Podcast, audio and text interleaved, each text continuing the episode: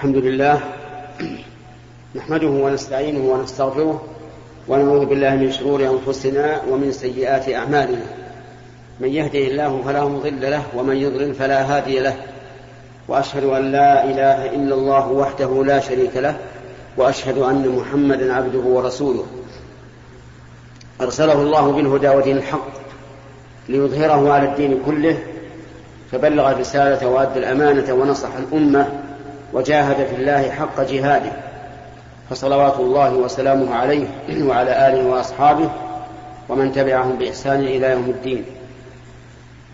أما بعد فهذا هو المجلس الثاني الحادي والسبعون. هذا هو المجلس الحادي والسبعون من المجالس بل من اللقاءات التي تعرف بلقاء الباب المفتوح.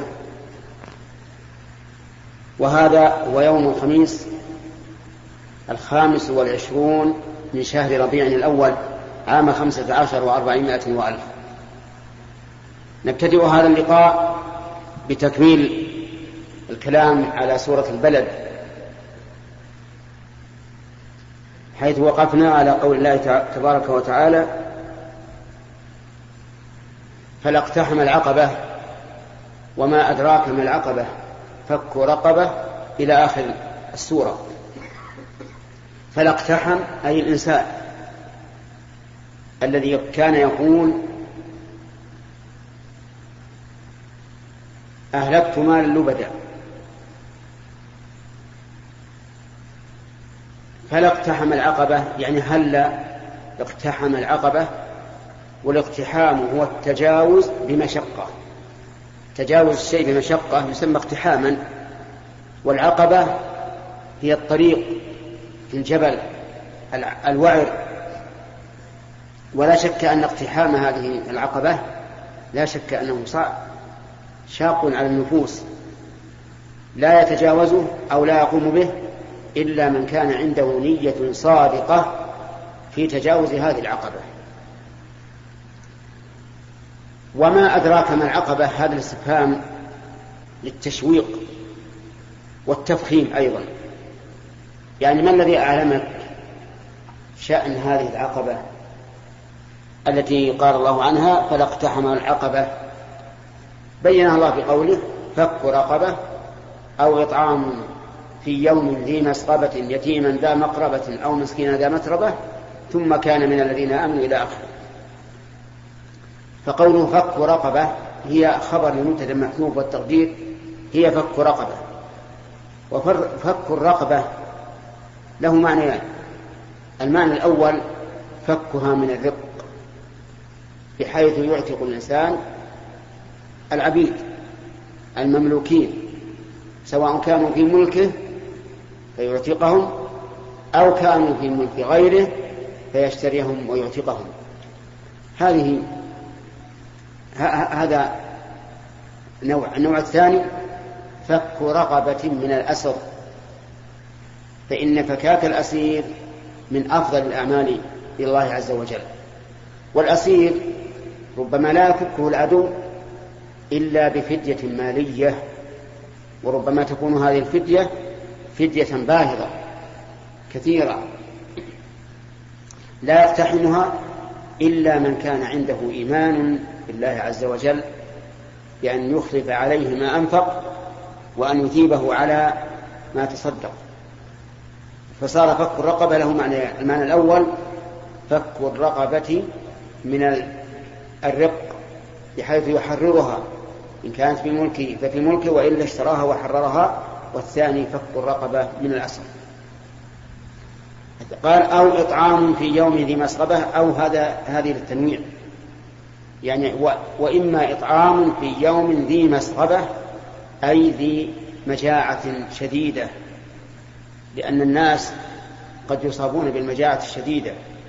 إما لقلة الحاصل من الثمار والزروع وإما لأمراض في أجسامهم. يأكل الإنسان ولا يشبع. وهذا قد وقع.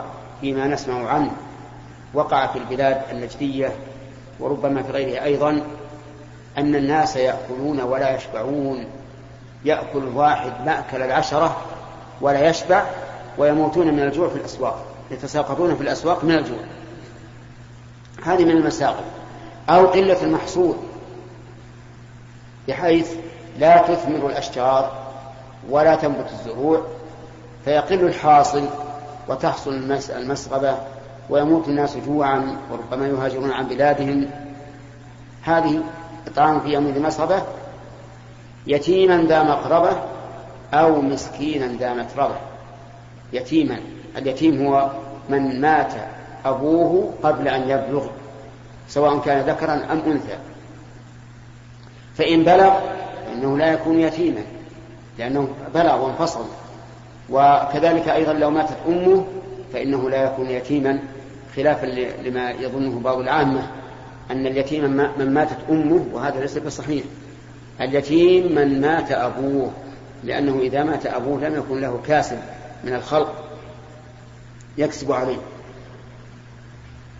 وقوله ذا مقربة أي ذا قرابة من الإنسان لأنه إذا كان يتيما كان له حظ من الإكرام والصدقات وإذا كان قريبا ازداد حظه من ذلك لأنه يكون واجب الصلة.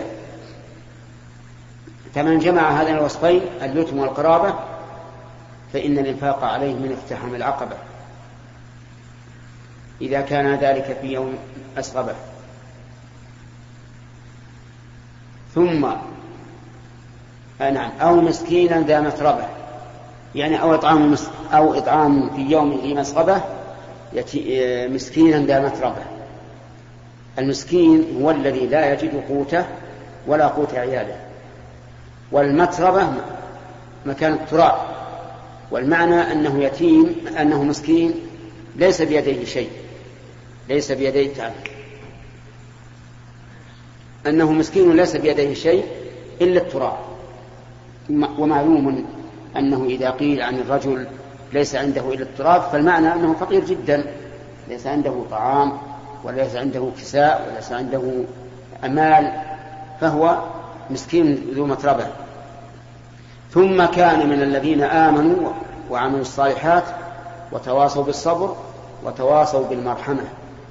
ثم كان يعني هم ثم هو بعد ذلك ليس محسنا على اليتامى وعلى المساكين بل هو ذو إيمان بالله. ثم كان من الذين آمنوا وتواصوا بالصبر وتواصوا بالمرحمة. الذين آمنوا بمن؟ آمنوا بكل ما يجب الإيمان به وقد بين الرسول صلى الله عليه وعلى آله وسلم من من الذي يجب الإيمان به. فقال حين سأله جبريل عن الإيمان الإيمان أن تؤمن بالله وملائكته وكتبه ورسله واليوم الآخر والقدر خيره وشره. وقوله جل وعلا وعملوا الصالحات أي عملوا الأعمال الصالحات.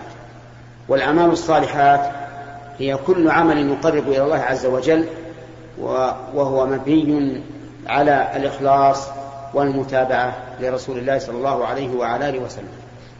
فلا يكون العمل عملا صالحا إلا بنية ومتابعة. بنية بأن يكون العمل خالصا لله ومتابعة أي بأن يكون العمل على وفق شريعة الله سبحانه وتعالى. فلو أن الإنسان عمل عملا مخلصا فيه غاية الإخلاص لكنه على خلاف هدي الرسول عليه الصلاة والسلام لم يقبل منه وذلك لعدم الاتباع. ولهذا قال النبي عليه الصلاة والسلام إياكم ومحدثات الأمور فإن كل محدثة بدعة وكل بدعة ضلالة. وكذلك لو كان العمل على وفق الشريعة ظاهرا لكن فيه رياء فإنه لا يقبل ولا يكون عملا صالحا. لقول النبي لقول الله تبارك وتعالى في الحديث القدسي أنا أغنى الشركاء عن الشرك من عمل عملا أشرك فيه معي غيري تركته وشركه. وقوله وتواصوا بالصبر أي أي أوصى بعضهم بعضا بالصبر. والصبر ثلاثة, ثلاثة أنواع صبر على طاعة الله وصبر عن معصية الله وصبر على أقدار الله المؤلمة. فهم صابرون متواصون بالصبر. وأي هذه الأنواع أفضل؟ الأفضل الصبر على طاعة الله. ثم الصبر عن معصية الله. ثم الصبر على أقدار الله المؤلمة. وقد جمع وقد اجتمعت هذه الأنواع الثلاثة اجتمعت في, في الرسل عليهم الصلاة والسلام وأتباعهم فها هو الرسول عليه الصلاة والسلام صابر على طاعة الله يجاهد في سبيل الله ويدعو إلى الله ويؤذى ويعتدى عليه بالضرب حتى هم المشركون بقتله وهو مع ذلك صابر محتسب هو أيضا صابر عن معصية الله. لا يمكن أن يغدر بأحد ولا أن يكذب أحدا ولا أن يخون أحدا. وهو أيضا متق لله تعالى بقدر ما يستطيع. كذلك صابر على طاعة الله. كم أوذي في الله عز وجل من أجل طاعته؟ أليس أليست قريش قد آذوه حتى إذا رأوه ساجدا تحت الكعبة أمروا من يأتي بسلا ناقة فيضعه على ظهره وهو ساجد عليه الصلاة والسلام. وهو صابر في ذلك كله. يوسف عليه الصلاة والسلام صبر. صبر على أقدار الله فقد ألقي في البئر في غيابة الجب وأوذي في الله بالسجن ومع ذلك هو صابر محتسب لا لم يتضجر ولم ينكر ما ما وقع به. وقوله تواصوا بالصبر وتواصوا بالمرحمة أي أوصى بعضهم بعضا أن يرحم الآخر. أوصى بعضهم بعضا أن يرحم الآخر والرحمة رحمة الله عز وجل أعني رحمة الإنسان للمخلوقات تكون في البهائم وتكون في الناطق. فهو يرحم آباء وأمهاته وأبناءه وبناته وخوا وأخوا وإخوانه وأخواته وأعمامه وعماته وهكذا. ويرحم كذلك سائر البشر. وهو أيضا يرحم الحيوان البهيم فيرحم ناقته وفرسه وحماره وبقرته وشاته وغير ذلك. وقد قال النبي عليه الصلاة والسلام ارحموا من في الأرض يرحمكم من في السماء. وتواصل بالصبر وتواصل بالمرحمة أولئك أصحاب الميمنة أولئك أي هؤلاء الموصوفون بهذه الصفات أصحاب الميمنة أي أصحاب اليمين الذين يؤتون كتابهم يوم القيامة بأيمانهم. فمن أوتي كتابه بيمينه فسوف يحاسب حسابا يسيرا وينقلب إلى أهله مسرورا ثم قال عز وجل والذين كفروا بآياتنا هم أصحاب المشأمة. لما ذكر المؤمنين ذكر الكافرين. فقال والذين كفروا بآياتنا أي جحدوا بها. هم أصحاب المشأمة. هم أصحاب المشأمة. الضمير هنا جاء للتوكيد. ولو قيل في غير القرآن والذين كفروا بآياتنا أصحاب المشأمة لا صح. لكن هذا من باب التوكيد. والمشأمة يعني الشمال أو الشؤم. عليهم نار مؤصدة أي عليهم نار مغلقة والعياذ بالله لا يخرجون منها ولا يستطيعون. نسأل الله أن يجعلنا وإياكم من الذين آمنوا وعملوا الصالحات. وتواصوا بالصبر وتواصوا بالمرحمة. والحمد لله رب العالمين وصلى الله وسلم على نبينا محمد وعلى آله وصحبه أجمعين. والآن إلى الأسئلة نبدأ باليمين؟ فضيلة الشيخ هل يوجد صور في القرآن يستحب أن تقرأ كل يوم؟ هنا فيه آيات من القرآن يستحب أن يقرأها الإنسان كل يوم وكذلك صور. فمن الآيات آية الكرسي فإنه ينبغي للإنسان أن يقرأها لأنه إذا قرأها لم يزل عليه من الله حافظ ولا يقربه شيطان حتى يصبح سورة تبارك إذا قرأها الإنسان في ليلة كان ذلك من أسباب وقاية عذاب القبر. وفي آيات وسور ليست مقيدة بشيء معين إلا الفاتحة فمعلوم أنها أنه يجب أن تقرأ في الصلاة بل قراءتها في الصلاة ركن لا تصح الصلاة إلا به. فضيلة الشيخ لا يخفى عليكم حفظكم الله آه، تأثير أفلام الكرتون وما تسمى الرسوم المتحركة على تأثير على على يعني أخلاق النشء وخاصة في العقيدة ولكن إذا وجد وخاصة في هذا الوقت يوجد يعني كثيرا ما يباع الأتاري وجهاز الأتاري وأشرطة الأتاري فهل تكون هذه الأشرطة عوضا وبدلا عن أفلام الكرتون؟ آه نحن يذكر لنا هذا كثيرا بأن أفلام الكرتون التي تنشر في التلفزيون إنها مضرة وربما تكون مضرة في العقيدة ولكن هل رأيت أو سمعت عن شيء محدد بحيث نعرف هل ينافي العقيدة أو لا؟ طيب. إذا لا يجوز أن نمكن أولادنا من بنينا أو بنات في مشاهدة هذا هذا الكرتون. ما دام يغير العقيدة كيف نجعلهم يشاهدون؟ أما شراء بديل فهذا لا بد منه.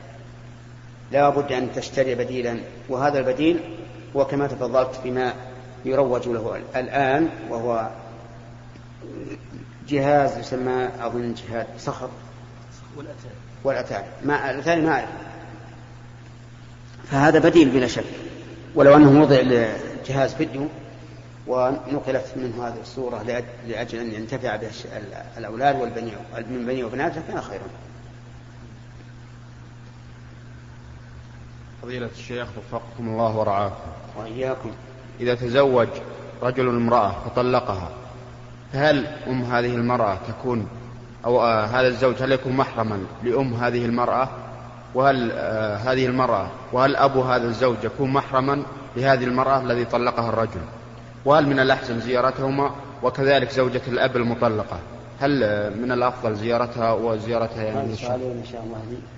لا. مجلس سؤالين. لا كلها يعني هل الزيارة لا خير إن شاء على كل حال.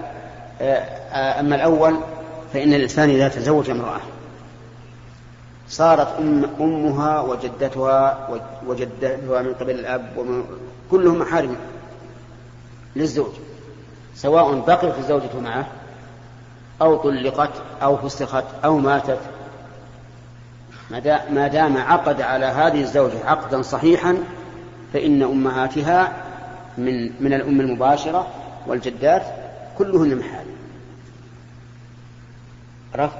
وكذلك أبو الزوج لو أن الرجل تزوج امرأة ثم طلقها وجب على هذه المرأة أن تستر وجهها عن الزوج إذا انتهت العدة.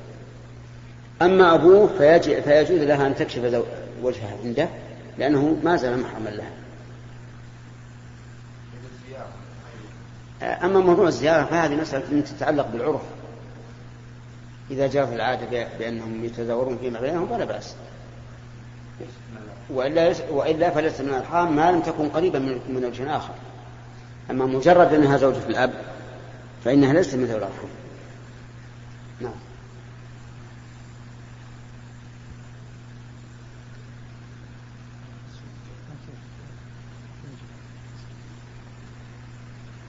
فضيلة الشيخ حفظكم الله. عندنا في من العادات أن يجلسوا ثلاثة أيام للعزاء. ف وفي نفس الوقت كل فرد يدفع لأهل المتوفى مبلغ من المال. فهل يجوز الإنسان يعني يشارك بدفع المال بدون أن يجلس معهم في العزاء؟ الجلوس للعزاء ليس من السنة بل صرح العلماء بأنه بدعة. وهو في الواقع أيضا قد ينبئ عن التسخط على قضاء الله وقدره. لأن هؤلاء الذين جلسوا وفتحوا الباب كأنهم يقولون بلسان الحال يا أيها الناس إننا أصبنا فأقبلوا إلينا بالعزاء. وهذا ليس من عادة السلف إطلاقا. بل بل قد كانوا يعدون الاجتماع إلى أهل الميت وصنع الطعام وصنع الطعام يعدونه من النياحة. لهذا يجب على طلبة العلم أن يبينوا الناس أن هذا لا يجوز. وربما يتعلق بهذا الحفل أيضا ربما يتعلق به أشياء أخرى كترك الصلاة مع الجماعة وما أشبه ذلك. فإذا قال كيف أعزي؟ نقول أولا العزاء ليس مشروعا بمجرد الموت هو مشروع للمصاب. إذا أصيب الإنسان بموت قريبه أو أو موت صديقه فإنه حينئذ يشرع لكن بدون أن يذهب الإنسان إلى البيت. إنما يمكن يلاقي بالسوق يلاقي في المسجد وما أشبهه. نعم. دفع المال لما دفع المال لا يحل أن يدفع من التركة. التركة لا لأن التركة قد يكون فيها أناس صغار لا يمكن يأخذ من مالهم شيء. أما إذا كان إذا كان من غير الورثة وتبرع به أحد فهذا نقول إنه تبرع للإعانة على بدعة. ومن أعان على بدعة صار من جملة المبتدعين الذين يأثمون ببدعتهم. الشيخ أحسن الله إليك. إضافة لكلام الأخ. ما هو؟ إضافة لكلام الأخ سؤال الأخ.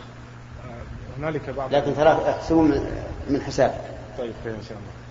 شيخ سبق لنا في لقاء يعني سابق أن تكلمنا عن موضوع التعازي تقديم التعازي لأهل الميت. ونجد في بعض البلاد وذكرتم ذلك أنهم يقرؤون الفاتحة إذا يعني أحد المعزين الحاضرين. الحاضرين يعني تقدم للعزاء. يقرأ الفاتحة على الميت. على الميت؟ نعم. يعني عند القبر يعني؟ لا ما عند القبر عند أهل الميت يعني عند يعني يقرأها للميت. للميت يعني. فنرجو أن أن تبين لنا هل هناك ضابط مثلا معين في تقديم التعاون. هذا أيضا من إضافة بدعة إلى أخرى أن أصبحت يعني هذا إضافة بدعة إلى أخرى.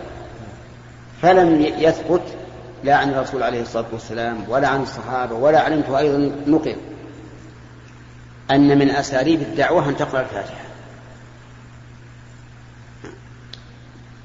إيه، نعم. أن من أساليب العزاء. لم ينقل أن من أساليب العزاء أن تقرأ الفاتحة.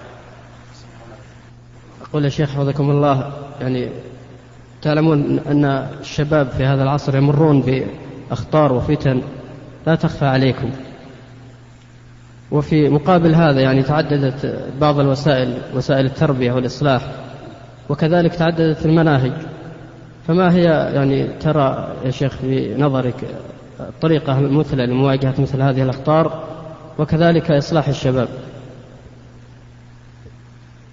نسأل الله أن أما الأخطار التي تواجه الشباب اليوم من الفتن الكثيرة المقروءة في المجلات والصحف والمسموعة من بعض الإذاعات وكذلك ما ينظر ويرى من محطات التلفزيون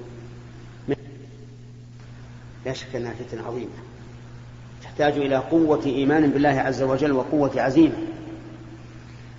أما كونها تحتاج إلى الإيمان بالله لأن, لأن الإنسان إذا آمن بالله عز وجل هان عليه كل شيء لأنه يرجو ثواب الله ويخشى عقابه. وأما العزيمة فلأن الإنسان إذا لم يكن عنده عزيمة فإنه يبوء بالفشل في جميع أحواله. يقول الشاعر إذا كنت ذا رأي فكن ذا عزيمة فإن فساد الرأي أن تتردده. فنصيحتي أن يبتعدوا عن محلات الفتن. وأن يتجهوا إلى الله عز وجل. وأن لا يكون همهم القيل والقال. ماذا قال فلان وماذا قال فلان؟ ماذا قال الحكومة ماذا قال الوزارة وما أشبه ذلك. إلا إذا كان هذا الإنسان الذي يقول مثل هذا الكلام يقوله عند شخص يستطيع أن يغير وينكر. هذا لا بأس نعم. نعم. إذا كان الإنسان مسافر نعم. ووجد أناس يصلون الظهر وهم مقيمون ما علم أنهم مقيمون وهو ولم يدرك إلا ركعتين. فسلم. فبعد الصلاة فترة علم أنهم أنهم نعم. فما الحكم؟ الواجب عليه أن يعيد هذه الصلاة التي سلم منها. وذلك لأن المسافر إذا دخل مع الإمام صار حكمه حكم الإمام. في رجل طلق زوجته طلقة واحدة وبعد مدة رجعها. ثم سئل عن هذه المرأة قيل هل هي في عصمتك؟ أم لا فقال طلقتها. هل تكون طلاق ثاني أو ما تطلق؟ لأنه على نية الطلاق السابق. نعم. أولا قوله قولك إنه راجعها. هل راجعها قبل تمام العدة ولا بعدها؟ أثناء العدة. أثناء العدة. طيب إذا عادت زوجة له. نعم. لما ثم سئل بعد ذلك سئل هل هي بعصمتها وكذا فقال طلقتها بنية الطلاق السابق. إيه، ليس عليه الطلاق. ليس عليه. نعم. متى يجلس المصلي جلسة التورك في الصلاة و... وفي أي صلاة؟ التورك يكون في التشهد الأخير في كل صلاة ذات تشهدين. يعني الأخيرة من المغرب والأخيرة من العشاء والأخيرة من العصر والأخيرة من الظهر. أما الصلاة الثنائية كالفجر وكذلك الرواتب فإنه ليس فيها تورك. التورك إذن في التشهد الأخير في كل صلاة فيها تشهدان. نعم. عرفت؟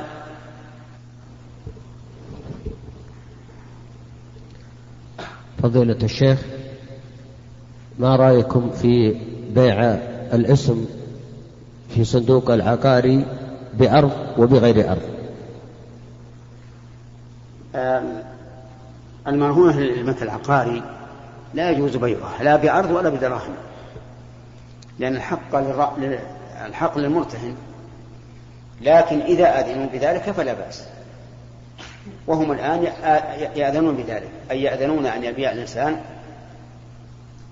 هذا البيت المرهون لصندوق التنمية لكن بشروط. فلا بد من أن تراجع هذه الشروط فإذا كانت قد تمت فإنه يباع ولا حرج. وإلا وإلا يبقى رهنا.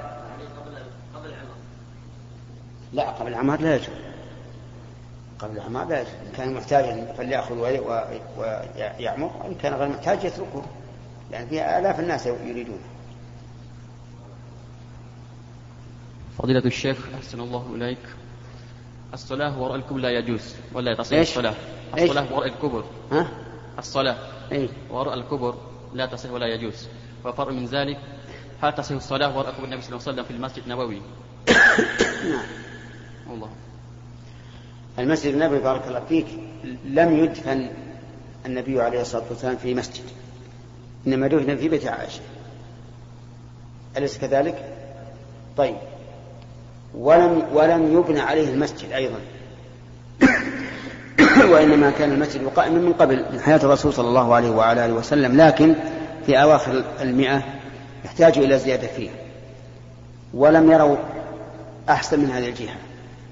فزادوه من هذه الجهة ودخلت حجرة عائشة في نفس المسجد. فالرسول صلى الله عليه وسلم لم يدفن في المسجد ولم يبنى عليه المسجد. فلا حجة فيه للذين يبنون على القبور. نعم. فضيلة الشيخ ماذا تكون آه، زوجة ابن الرضاعة؟ هل تحرم على أب الرضاعة أم لا؟ آه، زوجة الابن من الرضاعة بعض العلماء يقول هي كزوجة الابن من النسب. لقول النبي صلى الله عليه وعلى آله وسلم يحرم من الرضاع ما يحرم من النسب.